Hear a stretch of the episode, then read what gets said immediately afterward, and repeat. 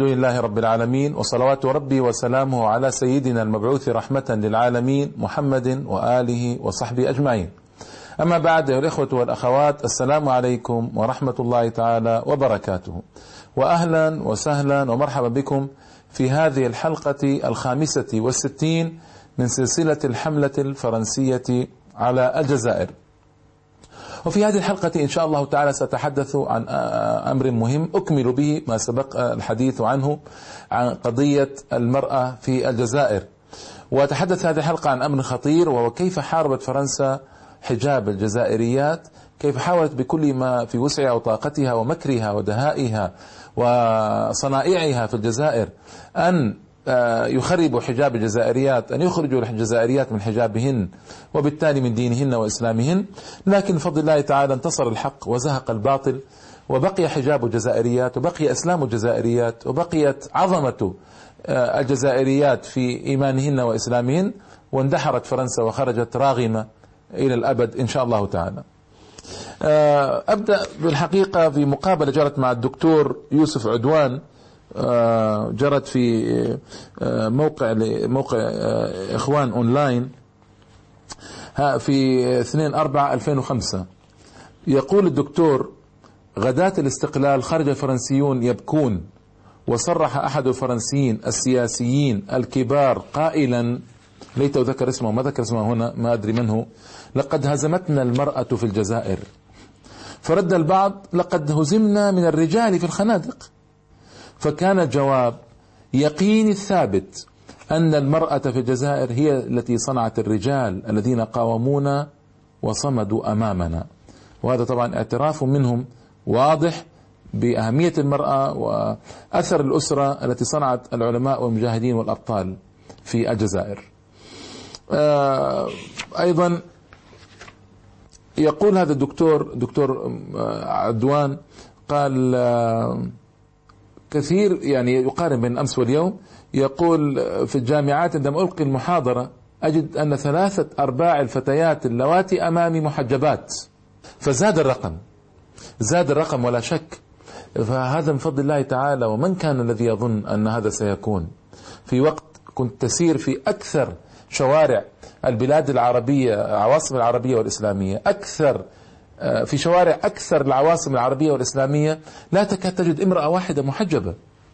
بل كنت تدخل في الستينات والسبعينات آه، إلى الجامعات العربية والإسلامية يندر أن تجد آه، فتاة محجبة في في تلك الجامعات.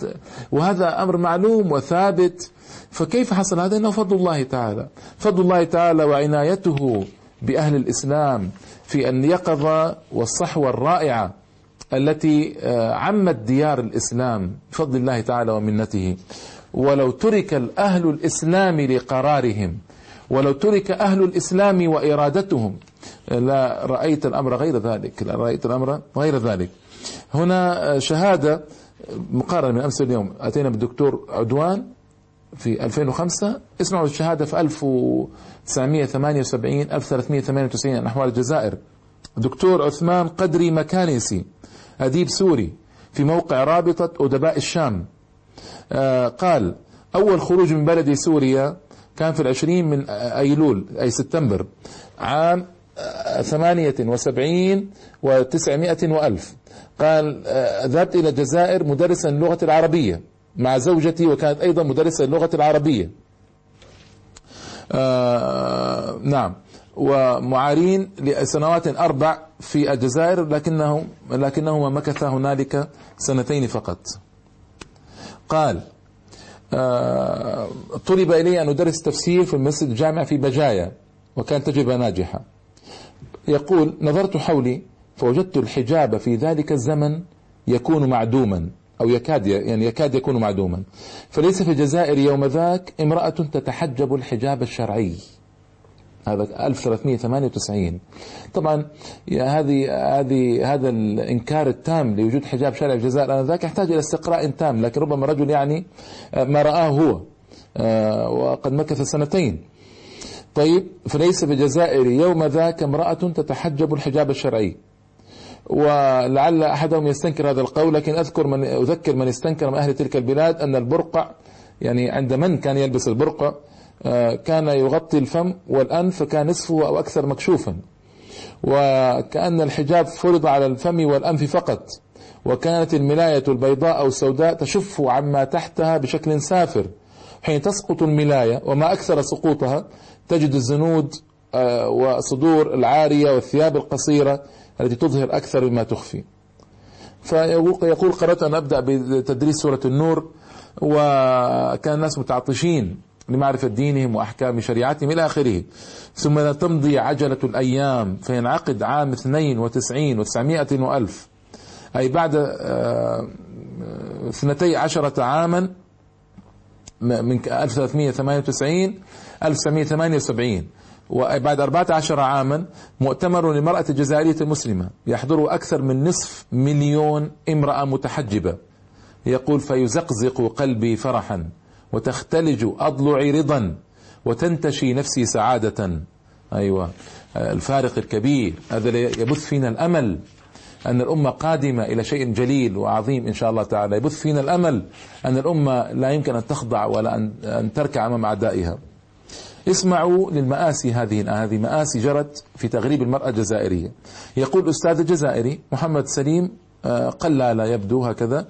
في كتابه التغريب في الفكر والسياسة والاقتصاد صفحة 133 إلى 137 حدث سنة 1958 آه، في يوم الاثنين 27 مايو في مدينة عبد الحميد بن باديس يعني يقصد القسنطينة طيب في مسجد آه، أن تحدث مسجد أو إمام مسجد سيدي الكتاني آنذاك. إمام مسجد سيدي الكتاني. طيب أمام نحو مئة ألف شخص مهرجان بحضور جاك سوستيل. هذا كان حكم عام للجزائر. وسالان الجنرال الكئيب. طيب وكان كلاهما جنرالا. المهم يقول هذا الإمام ماذا قال؟ سيداتي سادتي أيتها المرأة اعلمي أن الوقت قد حان لتلعبي دورك في تاريخ الجزائر جديدا أيتها الفرنسية اعلمي أنك شريكة الرجل في الحياة في المجتمع الإنساني. إنك تقاسمينه الآلام والأفراح سعادته وتعسته انظر يقول أيتها الفرنسية لقد أقامت الديانة الإسلامية العدالة بينك وبين الرجل. هو أخوك في التكاليف والعلاقات الإنسانية. آه، آه، يقول الله للنساء نفس الحقوق نفس الواجبات. الله ما قال ذلك. نعم. اعلمي يا أختي العزيزة أنك لست سلعة تشترى وتباع إنك سيدة بيتك وسيدة في الشارع. وفي تربية الأجيال. إنك سيدة بالرغم من الذين ينازعونك مكانتك حطمي أغلالك بمطارق من حديد. إن هذا الحجاب اسمعوا الخيالي الخيالية الزائد لا علاقة له بالإسلام وإن العفة والأخلاق الحسنة ليست أبدا خلف هذا الحجاب. آه، الشفاف والمخادع. إن أفضل حجاب هو الصفات الدينية والخلقية الحسنة. إننا نريد يا أختنا العزيزة أن تثوري بشدة ضد مبادئ عصور مضت في إطار الدين وتشارك الرجل في الوجود. آه، هذا طبعا جملة كلام. وأنتم أيها الرجال تعلمون اعلموا أن تح... تح... نعم تجديدكم لا. لا يمكن أن يتم إلا إذا ارتكز على المرأة. ساعدوا أنفسكم لإقامة مجتمع مزدهر. إن وراءكم فرنسا تحميكم بديمقراطيتها ومثلها العليا. وتساعدكم على بلوغ مرادكم. هذا كلام إمام مسجد. سيد الكتاني في مسجد في بلدة قسنطين بلدة الشيخ عبد الحميد بن باديس. بعد قليل تصعد فتاة جزائرية مسلمة إلى الميكروفون لتقول لقد سمعنا صوتا من أكثر الأصوات المأذونة في الإسلام. يدعو آه، يعني ربما تقصد التي لديها إذن أصوات لديها إذن بالكلام يعني لديها علم. يدعو إلى التجديد الذي يجب أن نحمله في تحررنا الغالي. لا ندع الفرصة تضيع. إنها الفرصة الوحيدة التي تمنح لنا للسير في طريق التحرير الكامل والمطلق. أرجوكن أن تقمن بعمل رمزي يكون دليلا على بداية وجودنا الجديد وعلاقتنا الأخوية الكاملة تجاه أخواتنا من جميع الديانات. في وطننا المشترك فرنسا. أطلب منكن أن تفعلن مثلي. في حركة رائعة يقول المعلق نزعت الآنسة بنت الباش آغا حائكها الأبيض ثم حجابها ورمت الكل من الشرفة. وسط دوي من التصفيق والصياح. هورا هورا برافو. تتبعها فتيات أخريات. تنزعن أو ينزعن أحجبتهن حجابهن. وتطلق وتطلقن الصيحات المدويات وسط دوي آخر من الصياح. هورا هورا برافو برافو. وهذا حدث في 27 مايو 1958 قبله بأسبوع في يوم الثلاثاء 20 مايو في الساعة السادسة مساء في مدينة وهران بمسرح الاخضرار تجمع أكثر من خمسين ألف شخص. ألقيت الكلمات من طرف السلطات المحلية تقدمهم الجنرال ماسو وهذا من أكثر الجنرال دموية في في الجزائر. وعلقت اللافتات ثلاثية اللون يعني علم فرنسا. كتب عليها جزائر فرنسية. شعب واحد قلب واحد ديغول في السلطة. بعد ذلك فسح المجال للأهم. ما هو؟ توالت على المنصة فتيات مسلمات في عمر الزهور بلباس أوروبي ليطلبن من أخواتهن التخلي عن حجابهن الذي يمنعهن من تحرير شخصياتهن. وفي حماس فياض تقوم النساء الموجودات بين صفوف الجماهير أغلبهن ربات بيوت بنزع حجابهن ودوسه بالأقدام في الوقت الذي ارتفعت فيه صيحات عديدة تحيا الجزائر الفرنسية وتبع وتبعها دوي من التصفيق الحار.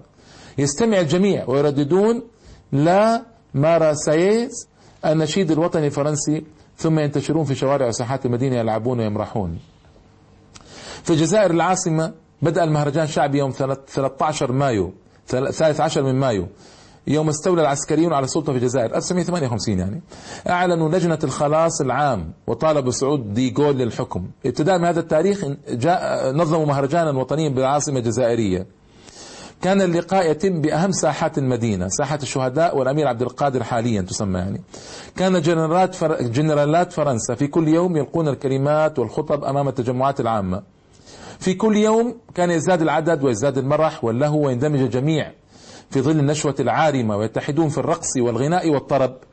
في الوقت الذي كانت الجبهة جبهة التحرير توحد النساء والرجال في ميادين المعركة حيث الدم والدموع.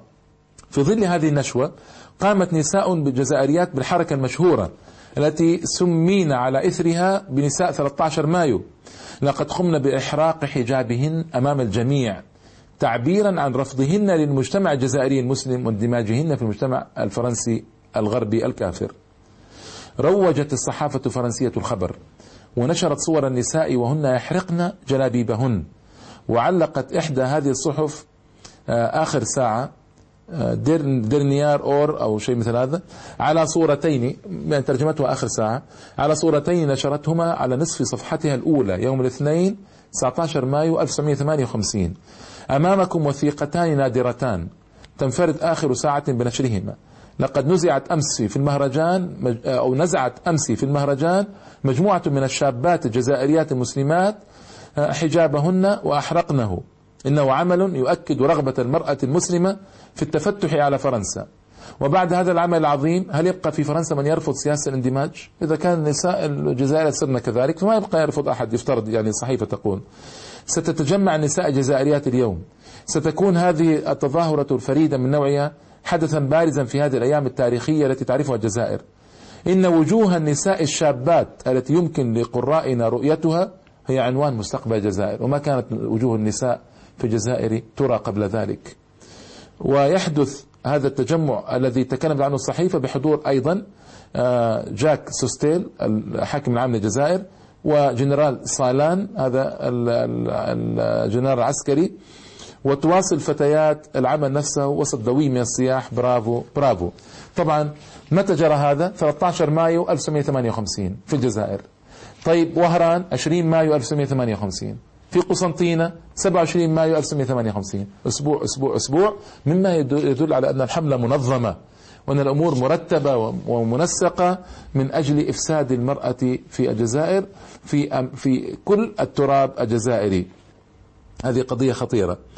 هنا كتاب مهم ومهم جدا لفانون آه، يقول نتغير ونحن نغير العالم. آه، مفكر فرنسي آه، نشرت كتابه دار الطليعة. كتاب خطير يسرد فانون فيه قصة الحجاب في الجزائر. التي آه نعم بدأت هذه القصة من عام 1930 بعد الاحتفال فرنسا بمئويتها وذلك لتحطيم أصالة الشعب الجزائري. يقول ذلك اسمعوا أن المسؤولين عن الإدارة الفرنسية في الجزائر قد أوكل إليهم تحطيم أصالة الشعب مهما كان الثمن. وزودوا بالسلطات لممارسة تفتيت أشكال الوجود المؤهلة لإبراز حقيقة حقيقة أي حقيقة وطنية من قريب أو من بعيد. سوف يعملون على بذل أقصى مجهوداتهم ضد ارتداء الحجاب على اعتباره في الحالة الراهنة رمزا لتمثال المرأة الجزائرية. لم يكن موقف كهذا نتيجة حدث حدث طارئ حدث بالسين يعني تخمين طارئ إلا أن الاختصاصيين في المسائل التي تدعى مسائل السكان الأصليين الانديجينس هؤلاء. والمسؤولين في الدوائر المختصة بالعرب قد نسقوا أعمالا بالاستناد إلى تحليلات علماء الاجتماع. إلى الصيغة المشهورة التي تقول لنعمل على أن نكون النساء لنعمل على أن تكون النساء معنا وسائر الشعب سوف يتبع. اسمعوا هذه مخططات جهنمية جدا. إذا إذا كانت النساء معهن إذا كانت النساء إذا كنا النساء مع معهم فإن سائر الشعب سيتبع النسوة. وهذه حقيقة جرت في أغلب البلاد الإسلامية التي غربت عن طريق النساء أولا. يتابع فن يقول اسمعوا كلام خطير الذي سيأتي. استطاعت الإدارة الاستخرابية تعريف نظرية سياسية محددة قائلة إذا أردنا نضرب المجتمع الجزائري في صميم تلاحم أجزائه وفي خواص مقاومته يجب علينا قبل كل شيء اكتساب النساء. يجب علينا السعي والبحث عنهن خلف الحجاب. حيث يتوارين في المنزل حيث يخفيهم الرجل يخفيهن يعني الرجل. وشرح فن كيف بدأت الحملة على الرجل الجزائري لإشعاره بالمهانة لأنه يسجن النساء. إذا بداية تشعر الرجل الجزائري بأنه يعني يعني مخطئ يهين النساء يذل النساء إذا تركهن في البيت. ويضطهدن يضطهدهن بهذا. ويبدأ الحصار الفرنسي للنساء بالنساء الفقيرات الجائعات فالجمعيات النسائية توزع الدقيق وتوزع السخط على الحريم والحجاب. آه انظروا كيف. السخط آه على الحريم والحجاب يوزع كيف؟ مع الدقيق. عندما يدخلون ويوزعون في البيوت الدقيق يعلمون المرأة أن تسخط على حجابها وعلى الحريم. الحريم يقصدون يعني البقاء في البيوت للمرأة. وبعد يأتي دور النصائح العلمية. ويصار إلى حث النساء على التمرد ورفض التبعية لرجل وعلى نزع الحجاب. طيب ويحاصر الرجل أيضا في العمل فيصبح موضع انتقاد زملائه الأوروبيين وموضع انتقاد رؤسائه في العمل ويصبح توجيه أسئلة من نوع آه، هل زوجتك سافرة؟ لماذا لا تصطحب زوجتك إلى السينما وألعاب الكرة والمقهى؟ يصبح توجيه هذه الأسئلة أمرا عاديا كل يوم. ويتابع فانون إن الأوروبيين يتبعون أساليب في محاصرة الرجل الجزائري علمية يقول. وهكذا فإن المدير يدعو الموظف الجزائري وزوجه بمناسبة أحد الأعياد كعيد الميلاد أو رأس السنة أو في مناسبة خاصة بأعضاء الدائرة. ولا تكون الدعوة جماعية وإنما يطلب كل جزائري إلى مكتب المدير ويدعى بالاسم للمجيء بصحبة عائلته الصغيرة. وباعتبار أن الدائرة هي أسرة كبيرة كلنا أسرة واحدة فتعالوا معك زوجك. فلسوف ينظر نظرة سيئة إلى الذين يحضرون بدون زوجاتهم. ويعاني الجزائري أمام هذا الإنذار الرسمي. آه، ماذا يصنع؟ لحظات صعبة. فإن المجيء بصحبة زوجته هذا دليل على دياثته والعياذ بالله. لأنه قبل أن تهان زوجه أن تمتهن زوجه آه نعم. والعمل على عرضها للأنظار والتخلي عن يعني عن حجابها طبعا ما يمكن. طيب آه وإذا حضر وحده سيغضب عليه رب رب العمل ورب العمل هذا معناه الغضب معناه البطالة بعد ذلك أن يطرد إلى الشارع. خطط جهنمية يستخدمون. آه طيب إن دراسة أي حالة تكون دقيقة جدا ويعني حالة الرجل الجزائري. إذا نعم. إذا حضر رجل آه زوجي إذا قال زوجي محجبة ولن تخرج آه عليها تبعات. وإذا تخاذل آه، وأتى بها هذه وراء تبعات والعياذ بالله أسوأ وهكذا. طيب آه، يقول آه، بعد تس... بعد أربعة أعوام من بداية الثورة الجزائرية يعني 1959 إن الحلم بعملية ترويض شاملة للمجتمع الجزائري تجري بمعونة النساء السافرات المعاونات لرجل الاحتلال. تذكرون الحلقة الماضية ماذا قلت؟ من مساوئ خروج المرأة سافرة هنا يقول هذا هو يكمل هذه المسألة. يقول إن اسمعوا كلام مهم. إن الحلم بعملية ترويض شاملة للمجتمع الجزائري تجري بمعونة النساء السافرات المعاونات لرجل الاحتلال. فإذا رأى رجل الاحت... إذا رأى الرجل الجزائري جميلة بحيرة دولويزة آه، وزهرة ظريف ويراهن بدون حجاب فتهتز آه، المعاني في نفسه خاصة الأميين خاصة الذين لم يتلقوا الثقافة الإسلامية مناسبة هؤلاء يعرضن على أنهن البطلات فإذا أخرج امرأتك كما تخرج جميلة وتخرج زهرة وتخرج لويزة أخرج بناتك كما تخرج جميلة وزهرة ولويزة هذا فن هو الذي يقول لست أنا بالمناسبة.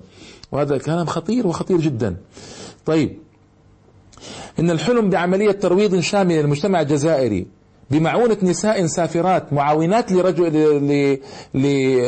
لرجال الثورة لم ينفك حتى يومنا هذا يومنا هذا يراود عقول المسؤولين السياسيين عن عملية الاستعمار. وصلت جدية البرنامج الاستعماري حول موضوع الحجاب أن تدخل جنرال ديغول بالأمر وذلك عام 1958 في قسنطينة كما يتدخل جاك شيراك اليوم في باريس. أو يقول فانون يعني. في تجمع في قسنطينة سنة 1958 لاستقبال الجنرال ديغول في أكتوبر هذا جرى طلبت السلطات الفرنسية اسمعوا في قسنطينة يعني من بنت أحد الموظفين في إدارتها أن ترتدي الحجاب. والمرأة هذه ما لبست الحجاب قط؟ يعني عميلة. طيب أن ترتدي الحجاب وتقف في صفوف المشاهدين الجزائريين. حتى إذا صدر أمر بالتخلص من الحجاب من قبل ديغول ترمي هي بحجابها على أنه استجابة للطلب الفرنسي. يقول فانون هذه البنت معروفة في قسنطينة لم تكن قد ارتدت الحجاب في حياتها أصلا قبل ذلك اليوم. طيب ويقول فانون تجدر الإشارة إلى أن عددا كبيرا من الفتيات الجزائريات كن سافرات آنذاك وأن عددهن كان في تزايد لكن طريقة نزع الحجاب هذه يقول آه، بعثت الغيرة على الحجاب في نفوس هؤلاء السافرات ورجعنا إلى الحجاب منذ ذلك اليوم حتى لا يتصور أن أن يتصور الناس أن سفورهن استجابة لطلب الزعيم الفرنسي ديغول. هذه أيضا هذا كلام وكلام خطير. نعم. آه يقول مع اندلاع الثورة الجزائرية تبدل الموقف من الحجاب جذريا. نعم. وحلت مكان هذه النظرة المحافظة الإسلامية نظرة براغماتية يعني ذرائعية نفعية خاصة بعد انخراط المرأة بجبهة التحرير وقيامها بمهام نضالية كالرجل. وبعد أن أصبحت تسير سافرة في المدينة الأوروبية. أي جزء الأوروبي من مدينة يعني أي مدينة جزائرية. كي لا تلفت الانتباه بحجابها وتنقل الرسائل الشفهية للمناضلين. أو عندما تكون كشافة للطريق يعني من فيه من الأعداء. أو عندما تكون حقيبتها محشوة بالقنابل والمسدسات التي ستسلمها لمناضل عند الزاوية. وعندما انتبه المستخرب الفرنسي لدور النساء هذا صار حذرا من النساء السافرات عادت المرأة لاستخدام الحجاب كي تخفي السلاح تحته. هذا الذي كنت أقوله لكم. إذا آه، الخوف كل الخوف أن يبقى الجزائر ينظر إلى هؤلاء أنهن هن البطلات وهن اللواتي صنعن وصنعن فيتبدل الموقف إزاء الحجاب في نفسه وعقله. عملية عملية نفسية غسيل الدماغ كبير وكبير جدا جرى هؤلاء أنا ما أتهم جميلة ولا لويزا ولا زهرة ولا أعوذ بالله أن أتهم أحدا من هؤلاء بشيء أبدا ولا سؤنية إطلاقا. كيف قد بذلن حياتهن للعمل والثورة؟ ما أتهمهن لكن أقول إنهن كن مشاركات في تخريب الحجاب في الجزائر بصورة أو بأخرى. بدون أن يشعرن. أنا رأيي أنهن يفعلن ذلك بدون أن يشعرن لا شك. لكن المستخرب الأجنبي استفاد من ذلك استفادة كبيرة جدا. وهذا الذي جرى في الجزائر آه، هذه صورة صورة سريعة جدا عن الحجاب في الجزائر وتطور الحجاب في الجزائر من تمسك كامل منذ أن وطئت أقدام المستخرب الدنسة. الجزائر سنة 1830 حجاب كامل لم لم يكن من الممكن أن يرى وجه امرأة جزائرية قط إطلاقا كان مستحيلا. إلى تفريط تام في منتصف القرن الفائت إلى عودة رائعة مع قيام الصحوة في الجزائر كمثيلاتها وأخواتها من بلاد العالم الإسلامي بعد ذلك وانتشار الحجاب وعودة الإسلام والحجاب بفضل الله تعالى قويا في الجزائر. مراحل. شارك المستخرج الفرنسي في كثير منها بصورة مباشرة أو غير مباشرة ولكن الله تبارك وتعالى أبقى نوره في الأرض وعاد الحجاب للمرأة الجزائرية لتعتز به وتعتز بإسلامها وتعتز بدينها. فنسأل الله تعالى أن يحفظ البلاد الجزائرية وأن يعظم آه، أجر من قام ومن النسوة ولبس الحجاب وتحمل الأذى في لبس الحجاب في البدايات الصحوة وأن يثبتهن على الدين وعلى الإسلام وأن يهدي من بقي من أخواتنا الجزائريات سافرات أن يهديهن إلى الإسلام وإلى الحجاب. فأولئك نسوة عظيمات آه، بنات آه، عظماء وحفيدات لعظماء فلا يليق بهن ألا يلبسن الحجاب. أسأل الله هداية للجميع وإلى اللقاء في الحلقة القادمة. والله أعلم وأحكم. وصل اللهم وسلم وبارك على سيدنا محمد وآله وصحبه أجمعين. والحمد لله رب العالمين. والسلام عليكم ورحمة الله تعالى وبركاته.